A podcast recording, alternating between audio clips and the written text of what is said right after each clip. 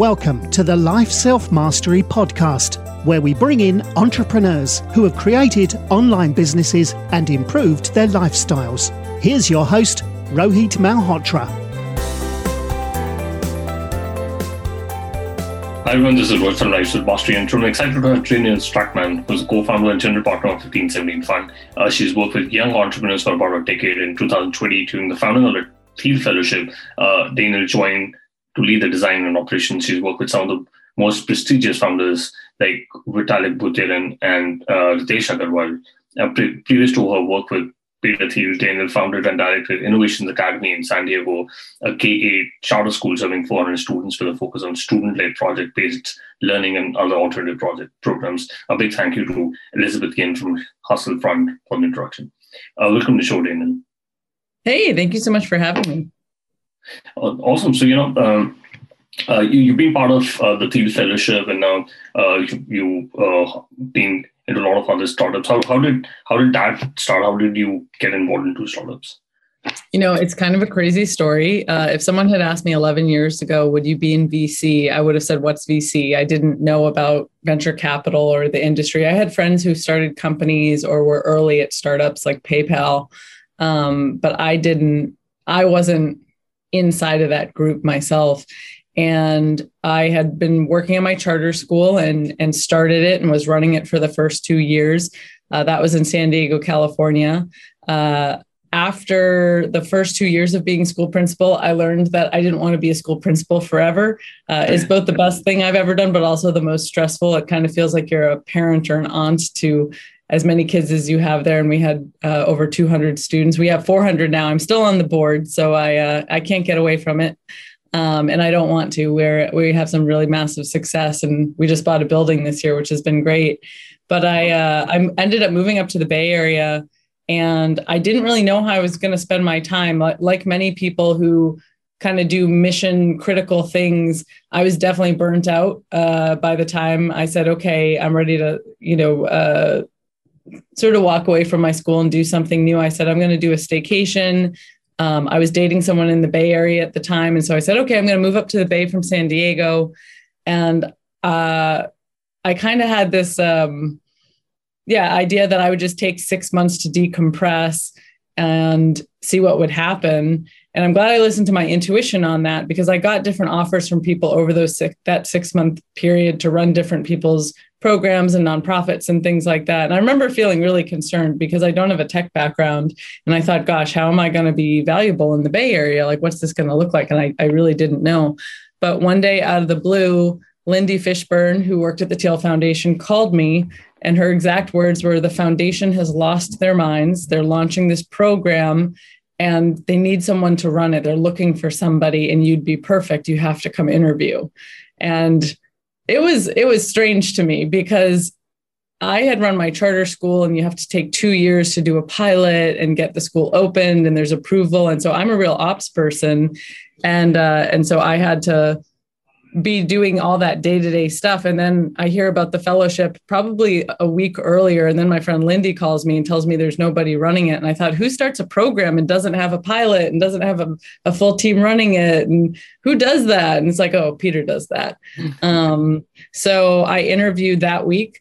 And what was great about the whole thing was that I didn't want to come in to manage somebody else's dream. I didn't want to come in and say, hey, you know, Peter and Thiel Foundation team, what do you all want? And I guess I'll just, you know, enact what you want. But I had a lot of vision myself, and um, have a lot of different ideas about how to work with, you know, people and uh, what would make for a great program. And so I came on board the next week, started with the, with them, and, uh, you know, myself and my colleagues and the first set of Thiel Fellows, when we picked them six months later, really built out the program together. So it was uh, one of the things I like to tell people is that, Um, you know, people say things like your network is your net worth. And that's really yeah. true. You know, I happened to know Lindy, and she called me, and she knew what I had been up to in the past. And that's how it happened. It, it wasn't like they had a job posting out there. Uh, and in fact, none of the work I have ever done has been because I applied to a job posting. It's because, you know, somebody who says, oh, by the way, this group is looking for this kind of person. Um, or for me, it's also been entrepreneurial sometimes as well. No, absolutely. Uh, absolutely. I think uh, you rightly pointed out your network is your, is your net worth. And, uh, you, know, you know, you've been part of uh, Thiel Fellowship and you work with Peter Thiel. Uh, what, what what are some of the lessons you learned from, you know, running the fellowship, and how is it working for Peter? Yeah.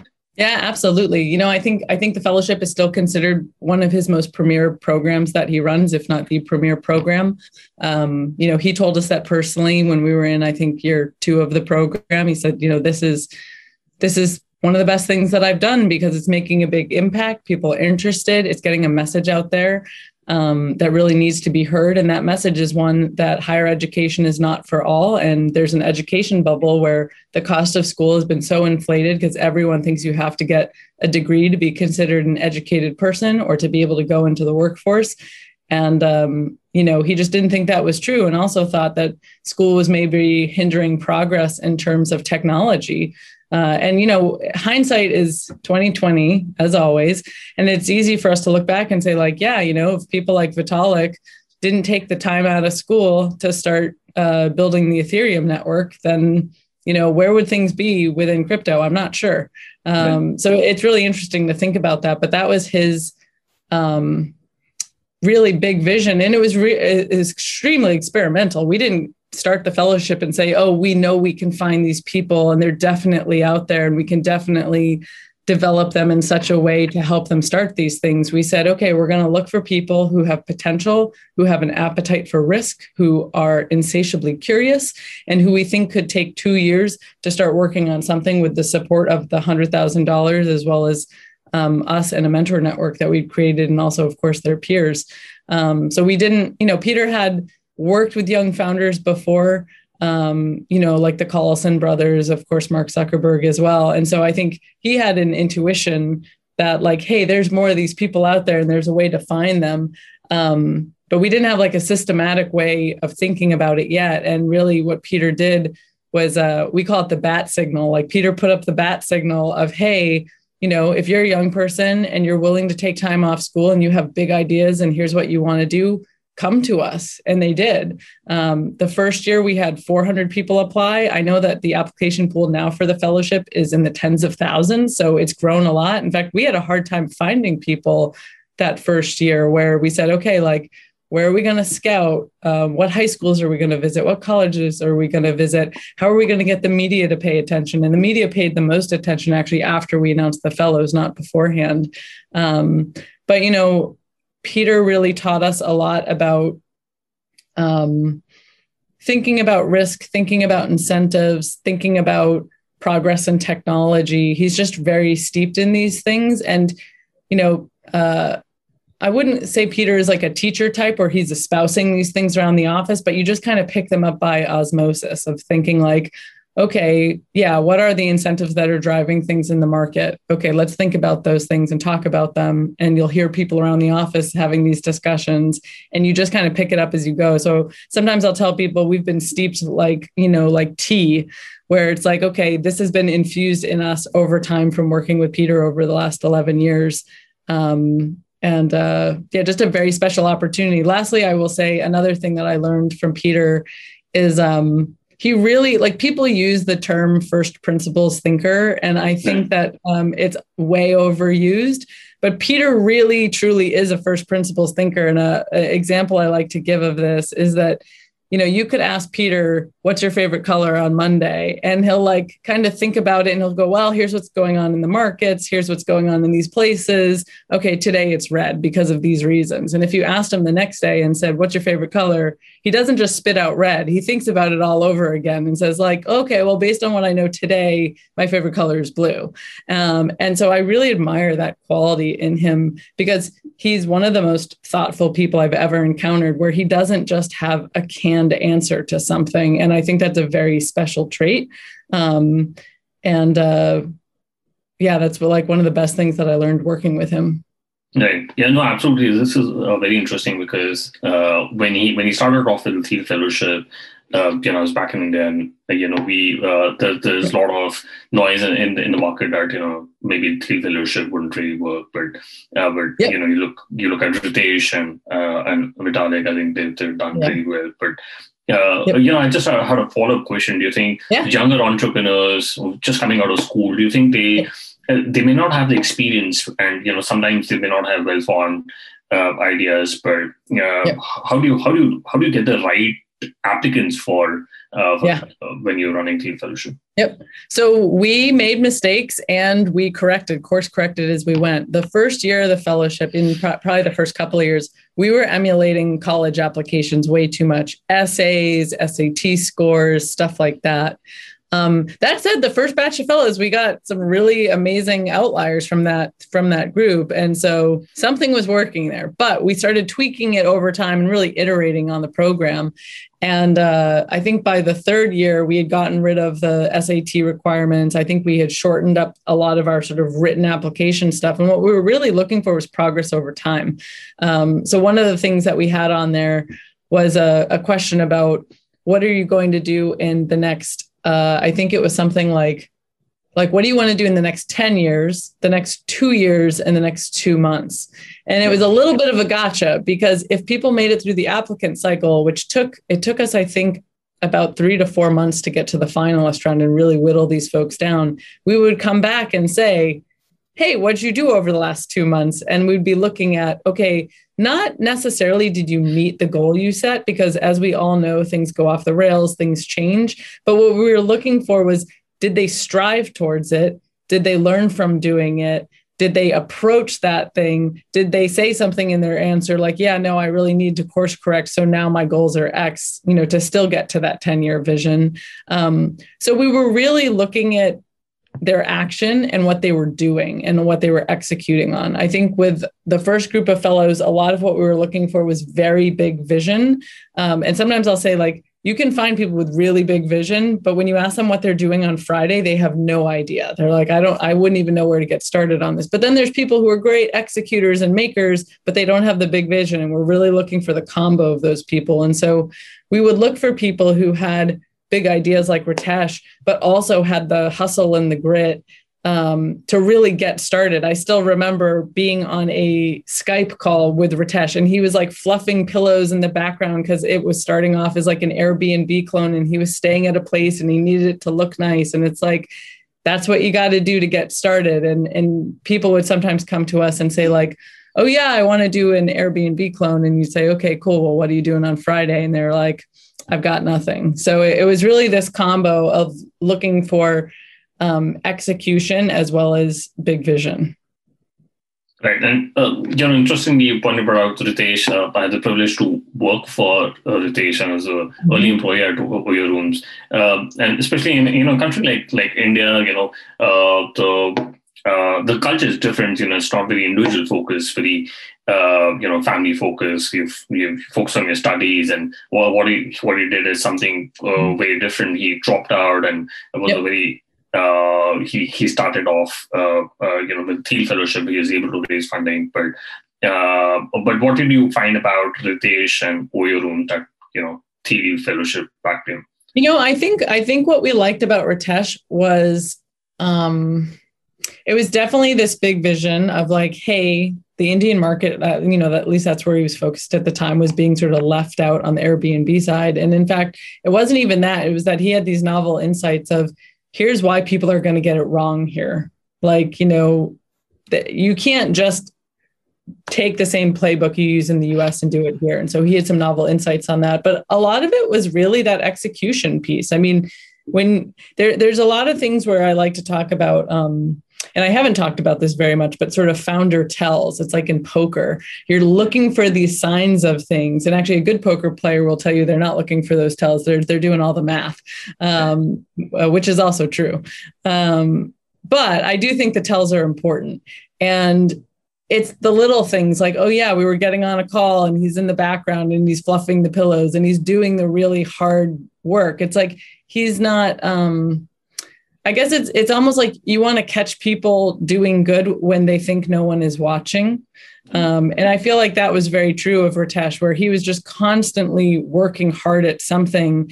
And he he wasn't, you know, sometimes you get founders who are really insecure and they're constantly coming to programs or their investors and they're like, look what I did. I did an amazing thing. And you're like, okay, well, are you talking to customers? And They're like, oh, not yet. And it's like, okay, I'm glad you did that amazing thing. Start talking to customers. Like Ritesh just knew, okay, here's where I need to get started. Um, and he knew how to sort of showcase that execution that he was building. And then he was extremely coachable, uh, which I think was, uh, it's a rare quality. Like, you know, founder types, you know, often have like a, a lot of know-how, sometimes a lot of ego. Uh, and, uh, but he was very open to like feedback and learning and saying, okay, what do I need to do to grow this and have it become Um, something bigger than even I can conceive of right now. And, and so just a bunch of different qualities that, that we looked at. It was very enjoyable to work with him over the fellowship as well. Mailman is an email assistant that shields you from unimportant emails, minimizing interruptions and making your days calmer and more productive. You can visit mailman h q dot com and use the code L S M, uh, which gives you the benefit of fifteen percent off for the first year on the annual plan. Uh, which already has twenty percent discounted compared to the monthly plan. So you can visit mailman h q dot com and use the code L S M. Oh, absolutely. I think he's also also a great listener, and you know I thoroughly enjoyed uh, working with him. Uh, uh, and you know, uh, from from Thiel Fellowship, you know, you looked at uh, fifteen seventeen Fund. Uh, you know, uh, who are you serving in fifteen seventeen Fund, or is it a Uh, is it a follow-up on the Thiel Fellowship? It is. It is. We consider sh- ourselves a Fellowship two point oh. And so with the Fellowship, we could give someone a grant and help them get started on the R and D side of what they were doing. But when it came time for them to raise money, um, you know, we could introduce them to investors, but we couldn't invest in them. Or if someone is doing great, we couldn't say, oh, you get, you know, the second Thiel Fellowship, you only get one. Um, and so what we really saw was excuse me, the possibility to keep working with people over the long haul um, and to keep backing them financially over time. So when I'm backing a founder, we do predominantly back people who don't have a B A or a B S. Uh, I'd say ninety percent of our founders fit that dropout thesis. Um, you know, we'll we'll start them sometimes with a fifty K check on the R and D side. If they're past an R and D stage and they're more like a software company, a two hundred fifty K check, usually when they're raising about a million to one point five. Um, and then we can keep doubling down on them over time and really working with them over, you know, a ten year cycle of a, of a company. And we just weren't able to do that with the fellowship. Like we could keep our personal relationships with fellows, but I couldn't keep coming in with more resources. And you know, mentorship is great and all, but cash is king. And that's what, you know, sometimes you need, you know, gasoline in the tank. Like you can't, you can't run on fumes forever. Um, so it's, it's great to have set something up where we can work with people over a long period of time. And we can work with a lot more people than we could with the fellowship. The fellowship is incredible. It still runs. We make recommendations over there. I text with Allison, the, the, uh, the director, all the time about like, hey, what's going on? How, how are things going? Here's a person you should talk to, and so on. She does the same for me. Um, but with fifteen seventeen, you know, we can make an investment in a new company multiple times a month. We have a grant program we run as well. Sometimes we'll kick a young person one thousand dollars to just help them get started on something. That's a Venmo payment. Um, and uh, and it's just, it's broader what we're able to do. And then the lifetime is much longer. Yeah, interesting. And you know, what's behind the name fifteen seventeen? Is it for people who in that age? No, people, it's funny. I had never thought of that at first, but yeah, we've gotten asked that a lot. Like, do you only back fifteen to seventeen year olds? And no, that's not true. Although uh, two of our best companies, we met the founders. I met the founder of uh, Luminar when he was seventeen, and I met one of the founders of Loom when he was fifteen. Um, oh. So, but that's not where the name comes from. The uh, the name is the year fifteen seventeen. It's historic. Uh, it's the year of the Protestant Reformation. And what was basically happening then um, was Martin Luther went to the church and said, hey, I think this is egregious that you're telling people you can only enter the kingdom of God if you pay for this piece of paper. Um, and, and in addition, people at the time, there was a technological change with the printing press. It, it was more, uh, more like mass adoption, if you will, like for the time period. And so then people could have their own Bibles and things like that. Now at fifteen seventeen, we're not particularly like religious as a fund, but the parallel that we like is that now today, yeah, there's another big institution, higher education, that says you can't be, uh, you know, called an educated person unless you have this thing called a diploma. And to get this diploma, you have to pay a lot of money for it. And we're like, we just think the whole thing is corrupt. And so that is the throwback or the callback to uh, to the year fifteen seventeen. And it was actually, it was very fun. And uh, in twenty seventeen, it was fifteen seventeen's five hundredth, you know, uh, anniversary. So we had a big party. four hundred people came from all over the world. We had young people there, a lot of dropouts, a lot of different presentations. Uh, and, you know, I look forward to being able to, uh, you know, celebrate more birthdays in the future, but it's only once that you get to have your uh, quincentennial. So we, we went big on that one. Hey, well, I think I think that's a that's a very interesting uh, story, and uh, yeah. you know, uh, the the name of the podcast is Life Self-Mastery, and you know, uh, it's, it's about you know mastering life and, and the value system. Yeah. But when when you looked at building uh, fifteen seventeen Fund, uh, did you look at you know? What what value systems did you did you look at when you know you wanted to build a fund? And do you think it's, yeah. it's it makes sense to think about your values at such an yep. early stage? That's a great question. And um, one thing I think that sort of makes us special as well as other pre-seed funds is that a lot of us have, are coming from not the investment side of things. Like we're not coming from other firms saying, hey, I want to start a pre-seed fund. It's actually quite difficult to run a pre-seed fund because financially it's hard to keep everything afloat because you have smaller dollars at play. And um, so you often have kind of weirdos who are running these pre-seed funds where it's like, you know, and by weirdos, it might be like, okay, entrepreneurs who are like, okay, I'm going to start something. Um, myself and my colleague, you know, I have an education background. My colleague has a background in philosophy. Um, so it's people who are doing something because they have a mission to do it. And so I don't think, like when we started fifteen seventeen, we did do an exercise um, that is, uh, gosh, what's that book? Uh, I'm looking at this book on the corner. The, uh, oh man, I wish I had it right here. We'll get to, oh, actually it's right here. Um, I know we'll, we'll like gel into this later, but uh, Ari uh, Weinzweig uh, writes these great business books. Uh, he runs a company called Zingerman's, and uh, it's a it's a place in Ann Arbor, but they also have a it's a cafe there. But they have a whole food distribution network that they've started. And Ari is a great guy, but he has this great exercise in the book where you write about the future as if it's already happened. And so we did this exercise for fifteen seventeen where we said, "Hey." I can't remember if it was five years or more, but it's like, right, five years in the future, what's going on now? And we did that exercise um, and uh, and sort of like different different uh, characteristics of where we wanted to go started falling out of that. But some some of the things um, that we really value and are our values in the portfolio are things like inclusivity, being accessible. You know, a lot of V Cs uh, in the past used to say things like, well, you've got to get a warm intro, like, you know, part of the gated experience is being able to just get your way in here. And that's how we want it to be. And we're like, whoa, no, like if like if you're eighteen, twenty, twenty-five years old, you don't have a network. You don't have yeah. you're not friends with Reid Hoffman and you, you, know, you just keep bouncing around. Um, you have to build a network. Um, so I always think it's silly when people have these like arbitrary gate. So it's like our contact form, um, three of the four of us on the team read every single contact form. So like nobody is, is ever missed. We don't necessarily get back to every single contact form, but we all look at it and say, okay, like, should we take some time here? Um, you know, people tweet at me all the time and I get back to them and say, hey, let's set up a call. So accessibility uh, and welcomingness is very important to us. Uh, I'm a really big community builder. So we're always thinking about how do we get our uh, community collaborating with each other. I think my sort of educator ethos comes out a lot in the fund in terms of we're just kind of thinking about how do people learn and grow a lot in fifteen seventeen. It's like we start with a team that has a name and then they become a company. Like with Loom, they started as a team of three and they were called OpenTest and they developed it over time. They've become Loom and everybody knows what Loom is today.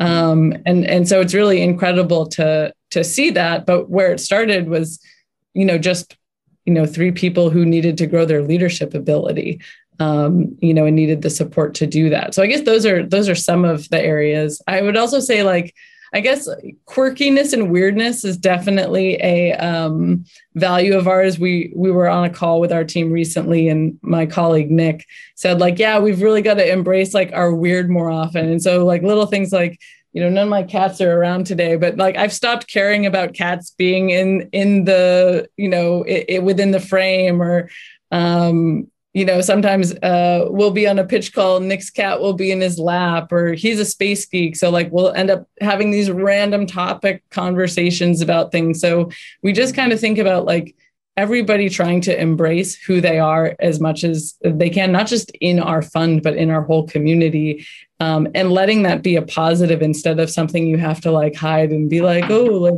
you know, don't geek out on this thing you're really interested in because other people aren't going to like it. Like I, I like to say, we like to collect social geeks. So people who like to go really deep on a topic, but love to share it with others. Um, so I think I'll pause there on that question, but those are some of the, the attributes of the fund. Yeah, no, I, I think it's very interesting you said that, you know, uh, that you embrace the weirdness and quirkiness. I think I wish more more companies uh, had that in the, in the value system. Yeah. Yeah. Uh, yeah, it's, makes, I mean, it's certainly more fun for uh, for us. Yeah, right. Yeah, no, absolutely. Uh, and, uh, you know, I was part of the OnDeck uh, podcast uh, fellowship. And yeah. uh, I, th- I think uh, OnDeck is a, is a very interesting uh, fellowship uh, mm. where Eric Tollenberg, the founder, does, does believe that, you know, uh, that there could be an unbundling of the education and the university. But but do you, do you think... Uh, universities, especially like the Oxfords and the Cambridge and the Harvard and Stanfords, won't won't be there in the next uh, uh, couple of no, years. No, they're always be... their endowment is too large to let go of. There's they're a financial institution. That's what oh, they are. Okay. Um, so they're not going anywhere. Um, you know, they're a hedge fund that says they educate people, um, and that's what they do. Um, so no, I don't think. I, schools with large endowments are not going anywhere anytime fast. Um, but I do think that they're going to have to change a lot. And I, I've been honestly really shocked at how little things have changed, even through a pandemic. Um, no. You know, when Harvard put out last year that tuition was going to stay the same, I lost my mind. I was like, are you kidding? You're going to say it's still the same. And, you you know, it's it's one of those things where to me, um, you know, Gen Z is really savvy. And actually, I'm, I'm like even more terrified of, of Gen Alpha because I think they're going to be even more uh, savvy than Gen Z. Those are like the younger siblings of the Gen Zers. And uh, I think they get it that it's a racket. I think they totally understand that what you're paying for is like, you know, the Stanford sweatshirt. I've often wondered about if someone just bought Stanford swag and didn't go to Stanford, would they get the benefit because people just, you know, they look for signal. It's like, oh, you got Stanford sweatshirt. You must have gone to Stanford. Um, so I think people understand that even getting in and not going sends as positive a signal as actually going to the school at this point. Um, so I think they are going to have to change some things in terms of uh, actually having students leave with relevant skills. I'm hearing more and more often about students leaving even the most prestigious schools and then doing a boot camp. I'm like, what? You like, I'm, I, and I've, this is not uncommon. I hear all the time about students, you know, basically learning like theoretical C S, never writing a line of code, and then having to go out into the work world. And they're like, I can't do this. I mean, that would be like, yeah, I used to be a musician. That would be like me learning music theory and never sitting down at the piano. Um, it just doesn't make any sense. So I think some changes are coming, but I, I think the really big schools, like they have enough capital that they can keep going. Um, they can keep selling their really expensive handbags and, and some people are going to want to go. Where I think it's really interesting is, you know, there's a lot of for-profit schools and stuff like that, that say you're going to get these benefits out of it and then never deliver. I think those places are going under. And I think that's great. Um, But uh, but yeah, the the big schools I think are going to be around for a long time. But lastly, I will say, um, if they were really, really interested in educating people, they would scale what they do. And so it's really clear their incentives, like going back to what I learned from Peter, their incentives are really clear to me that it is, you know, the expensive golf club. Like that is, is what they're up to. They are not interested in educating the masses and having everyone be as smart as a Harvard student, like, which really, like, that's just, there's something really evil about that. Like, especially as having been a teacher, if you would say, you know what, I'm going to deny um, this type of opportunity for people, even though we have the funds to scale it, like, there's just something really cringeworthy about that. Right. No, uh, I think uh, they do give a signal, but as you rightly pointed out, that, you know, uh, the students are not upskilled uh, it happens oh. in universities in India as well. Um, yeah. um, you know, where they, they you, you learn more on the job than on, yeah. on your own business.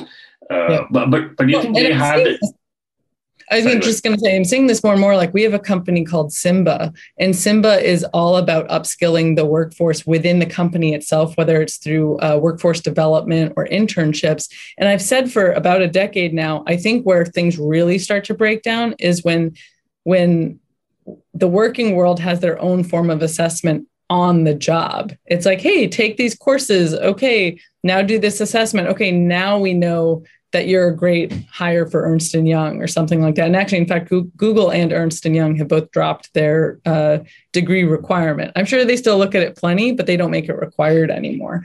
Um, so I think it's going to be really about um, employers thinking about, hey, we're, we have to educate our workforce anyways, because no one stays in any position for more than like two years at this point. If you do, you're a dinosaur. You're not, you know, you're not like really on the edge of your capabilities. Um, yeah. So I, I think this is all all coming, um, and I'm very curious to see like what happens in the next five years on that. Today, I have an interesting stat for you. Did you know that the founder of Beautiful Lives increased the social media presence by ten x. They managed to publish consistently and effortlessly using a robust social media management tool called Social Pilot. Social Pilot is a cost-effective social media tool that helps businesses scale their social media marketing efforts. Use lifestylemastery.com slash social pilot to get a fourteen day free trial. You know, just to follow up on that, do you think universities have that unfair advantage as nonprofits? Because, you know, a lot of times they... Oh, yeah. No, it is like the tax benefits and stuff yes. like that. It's nuts. Yes. It's totally insane. Um, yeah, no, it it's highway robbery. It is total highway robbery. Um, and, and then there's like some disastrous stuff too. When you look at the sports leagues and things like that, it's like, oh, the coach is paid the most, you know, on the entire campus. And, you know, there's X number of concussions a year. And, oh, by the way, they're not paid to go run around on that field. Like it, it's, uh, it's barbaric. Like it, it's really, truly troubling. Um, you know, I think a lot of the U S is built off of the suffering of eighteen year olds, whether that's going to school, um, being in sports and making a lot of money for those institutions, going to the military. I think it's really barbaric that, you know, we send young people off, you know, to, to go fight. Even basic training. I was talking to someone the other day about that basic training alone um, can truly traumatize people, like on a P T S D level. Yet we send eighteen year olds without even thinking about it. And we're like, oh, it's so great. They're serving their country. It's like, well, is their country serving them? Like, no, we're just thinking about like these people have brains and bronze. And yeah, they can put themselves through a lot between the ages of eighteen and twenty-two um, at a large cost to them that nobody talks about. Right. And, and uh, you know, I've been, I've been fascinated by, by what Y Combinator, Lambda School, and OnDeck yep. have been have been creating. But do you think uh, doing something like I A Cs uh, in, in universities and other education companies can bring, you know, uh, align more incentives with the education system? Uh, I think it's possible, but I think school tends to like make things too academic. You know, you see um, entrepreneurship groups starting on campuses, or like a teacher teaching, um, you know, entrepreneurship basics, but they don't have that much experience in the field. And so there are programs I really like. Like, so for example, the University of Waterloo, um, uh, it, outside of Toronto, just to, you know, not everyone knows where Waterloo is, but um, they do a fantastic job of one semester is learning, one semester is co-op, one semester is learning, one semester is co-op. So they, I like, as far as I understand it, they don't even have like summer break or anything like that, because the students are just going back and forth a lot. But what I love about what they're doing is that, you know, you get to study something and then you get to be in the field of something. And so then if you find out, you know what, I really don't like to code, or, you know what, I'm not really enjoying being a designer, you learn that before you finish school, and you have a resume on top of it. And I wish more U S institutions would follow that model. So I think there can be things, um, you know, that that work. Um, but there aren't that many incentives for schools to actually report on, hey, here's how many of our students get a job. Here's how many of our students get a job in the field that they actually finished school in. Um, so there isn't there isn't enough pressure on them to actually make a change. It's like, you know, um, you hear these terrible stories of like, oh, the students petitioned to get a pool or like whatever it is. It's like, you know, uh, we've sometimes said we want to do like a, a protest on a major campus, like do a march or something like that, um, to really help students to see like, you should be petitioning to actually leave here with real skills. You should be petitioning for them not to uh, increase tuition again every single year. Like, wh- like that's what blows my mind is these institutions have large bodies of students on them. And, you know, I'm right next to Berkeley uh, in Oakland, and Berkeley is notorious for being like progressive, and we march and we protest and we do this. And I'm like, why aren't Berkeley students storming the campus being like, yo, here's what's wrong right here? Um, and I'm just surprised it doesn't happen more often, like en masse, like, right. you know.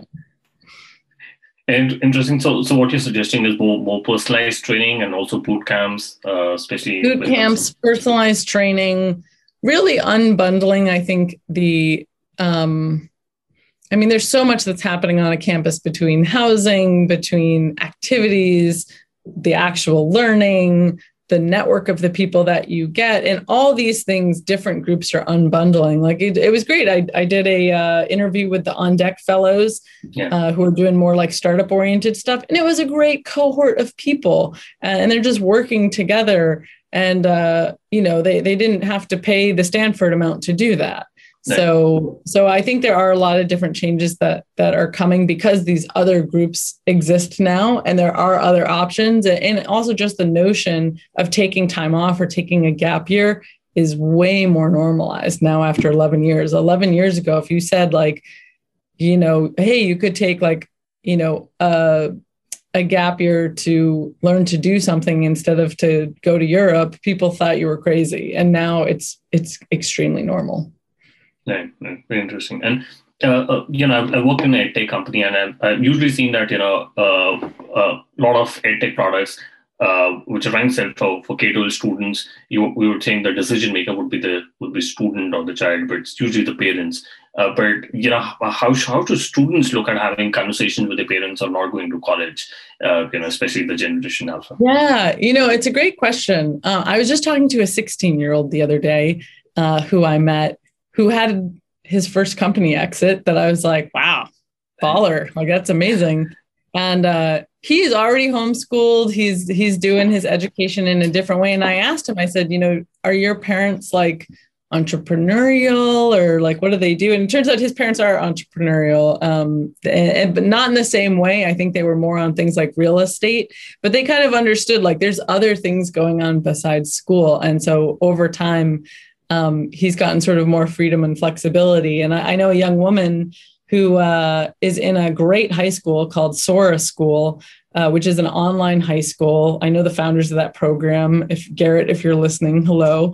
Um, but um, she was in, I think, upstate New York somewhere, and she got into this online school. She hated the school that she was going to. Uh, and she said to her parents, like, Uh, what she did that I think is so great, and I, I would actually like to do an interview with her sometime. She's seventeen. She said, I didn't ask my parents for anything too big to start. I didn't say, can I go move to San Francisco and live in a co-housing house and do online school?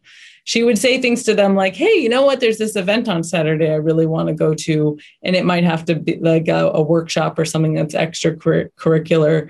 Then it was like, hey, can I, you know, is it okay if I have my own Twitter account? And I start sort of interacting with different people. And then eventually it was like, hey, can I do this online school program and try it out and try it for a semester? And if it works, we keep doing it. And if it doesn't, then I go back to my old school. And then she made the big leap and asked her parents if she could move to a house in Menlo Park with a bunch of other young people, which is outside San Francisco. And her parents said yes, um, you know, and, uh, not to stereotype her too much, but her parents are Indian, and this is oh, not gosh. common. This, you know, this is not a white kid doing this. Um, so it's very interesting to see that. I loved her approach of, um, you know, sometimes people might call this breadcrumbing, which is actually not a positive term, but it's like, okay, just ask for the little thing and keep making the breadcrumb a little bit bigger over time.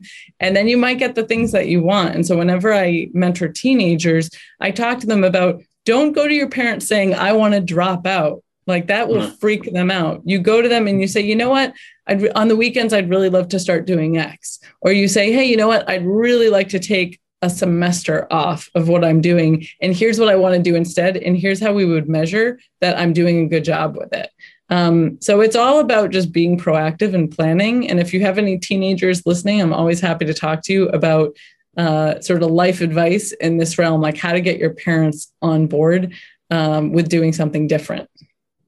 Yeah, no, I think these are these are excellent examples, especially for teenagers, you know, who'd want to do something different and, you know, speak to their parents about it. Uh, yeah, mm-hmm. Thank you so much for talking about it. And uh, yeah, of course. You, yeah, and, and you talked about homeschooling and, yep. uh, you know, uh, I think last year, uh, COVID had, uh, twenty twenty had been an inflection point where a lot of students had to, you know, uh, oh, study yeah. remotely. And, uh, yep. and but do you think homeschooling can be a viable option uh, going forward where, you know, there could be small Uh, home pods where, you know, teachers will give personalized training, or, or do you think sure. students need to be in an environment with a lot of other children? Or, you know, sometimes I guess the thing that I would think about is that I think um, it's a bit of a misnomer that homeschooling means that you're isolated and you're just doing things with your parents. Like today, you know, I tend to use the term independent learning a lot actually now. Um, and the difference is that you're learning from all kinds of people and all kinds of experiences. It's like this young woman, you know, is probably going to go find an internship somewhere at some point that we talked about. Um, you know, she's learning through her online school. She's learning through the peers of the people that she's living with in the house. And so, and this young man I talked to the other day, who's sixteen, uh, who is homeschooling, it's just all this piecemeal stuff of like, okay, I'm like doing this project and I have my online school. And I think online school is helpful. Um, but, you know, I think social in-person time is important. Um, and, uh, and cross peer group and cross age. I mean, the homeschoolers I know, it's funny. You always hear about people talking about how, oh, the teenagers, it's terrible. The homeschoolers don't have the same issues with that because like, think about it. You put a bunch of like fifteen year olds in the same room and they're all developmentally at the same place and hormonally at the same place. That sounds like a recipe for disaster, but we do it all day. Um, you know, but if you put people in multi-age groups and you have people who, you know, you can look up to and whatnot, it does take, it does take having the right systems in place, and it's hard to do it. And it does take more work, but I think it is so much easier than even fifteen years ago when I first started working with homeschoolers. Like if you were a homeschooler fifteen years ago, it was renegade. Like you were off the reservation, you were doing weird things. Maybe your kid wasn't cutting it in school. Um, you know, your kid may have been labeled like a bad kid or something like that. Or maybe you were super religious and that's why you were doing it. And like now it's, it's all kinds of different people doing it. And there's many different systems. So I do think it's more scalable, especially with these online components. Um, And I think it's just going to keep getting that way over time. And I think the pandemic taught a lot of parents, like, I am capable of working, you know, with my child or setting up a system that works. Uh, and in fact, this sixteen year old I was talking to, he was saying, he's like, yeah, actually, my parents are at a real estate conference in Vegas right now. So I'm just doing my thing at home. And like most typical traditional parents would say like, oh, I can't believe you left a sixteen year old at home. How irresponsible or something like that.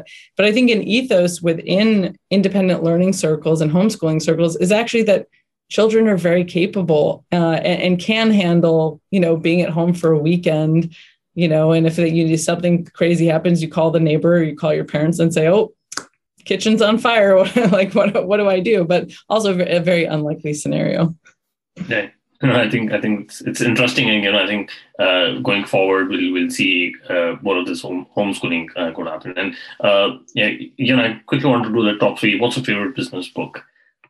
Yeah, um, I have a couple favorite business books. One of them is, uh, you know, probably one you hear about all the time. I love The Hard Thing About Hard Things. I was so resistant to reading it the first time because I hated the title. I was like, oh, this book just seems terrible.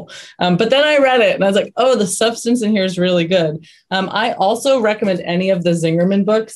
Um, you can see how like well loved this is. This, this particular one is called A Lapsed Anarchist Approach to Building a Great Business. So the thing that's so interesting about the founder uh, of this of this group, uh, of the Zingerman group, is that Ari was, he's like, he's an older older gentleman at this point, and he's an old school anarchist. And he used to write the like the zines that people would write and stuff like that. And so he thought when he started his business, he could just tell people, yeah, you know, just do the things that need to be done, and we're all going to be self-motivated and independent. And then he realized that that does not work. And so then he had to figure out, what structures can I put in my place for my business for it to run, but people to have freedom and autonomy within that structure. And, and Zingerman's runs like a well-oiled ship. Um, the employees at least appear very happy. Um, and uh, it's just very interesting how they do things. And this is just one of his books. He has a whole, it, Ari is such an amazing businessman that he also has like a franchise of his books where there's like volumes of these books that he's written. So this is not the only one. So I would, uh, I would recommend checking this out. Building a Great Business is what it's called. No, absolutely. We're going to put that in the show notes, uh, uh, you know, yeah. about hot things, about hot things and, and this one. I'm, yeah. I'm definitely yeah. going to read this one up. Uh, yeah, he's he's really great. I think you'll really enjoy it. He's he's a lot of fun. Uses lots of case studies.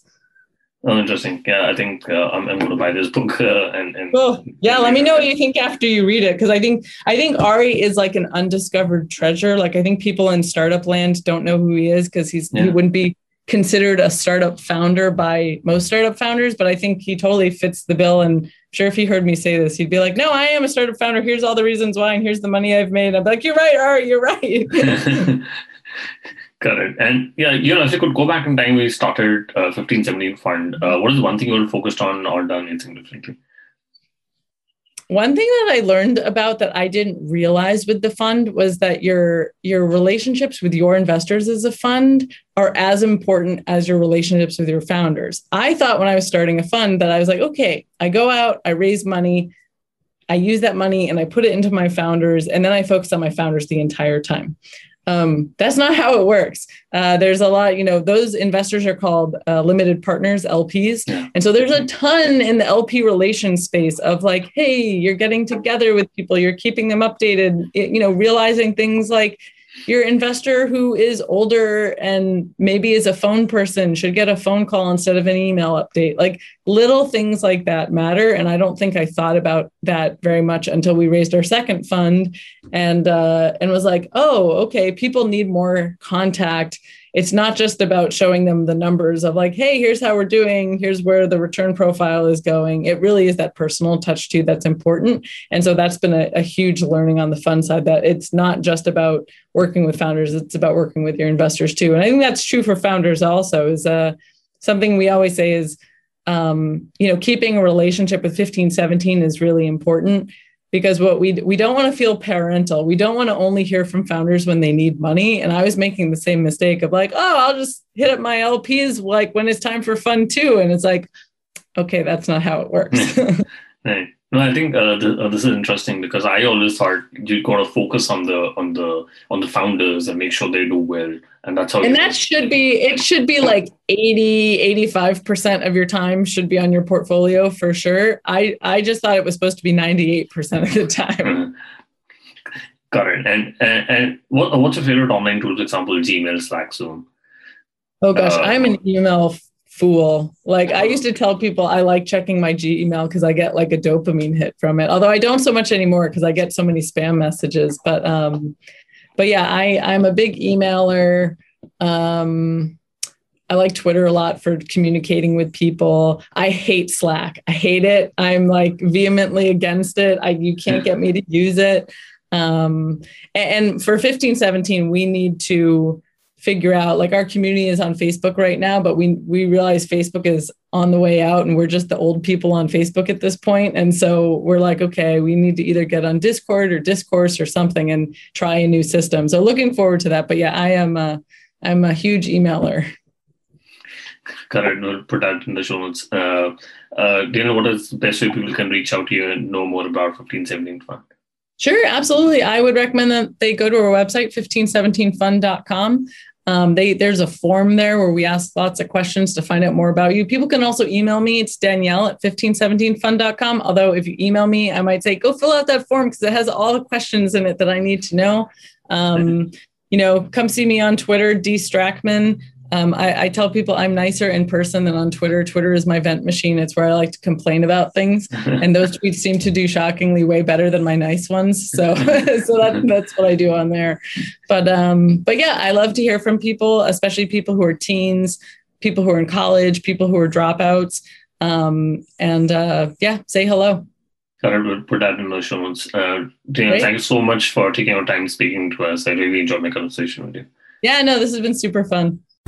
Thanks for listening to the Life Self-Mastery Podcast, where we teach you how to start and grow your online business. For more information, visit Rohit's blog at w w w dot life self mastery dot com.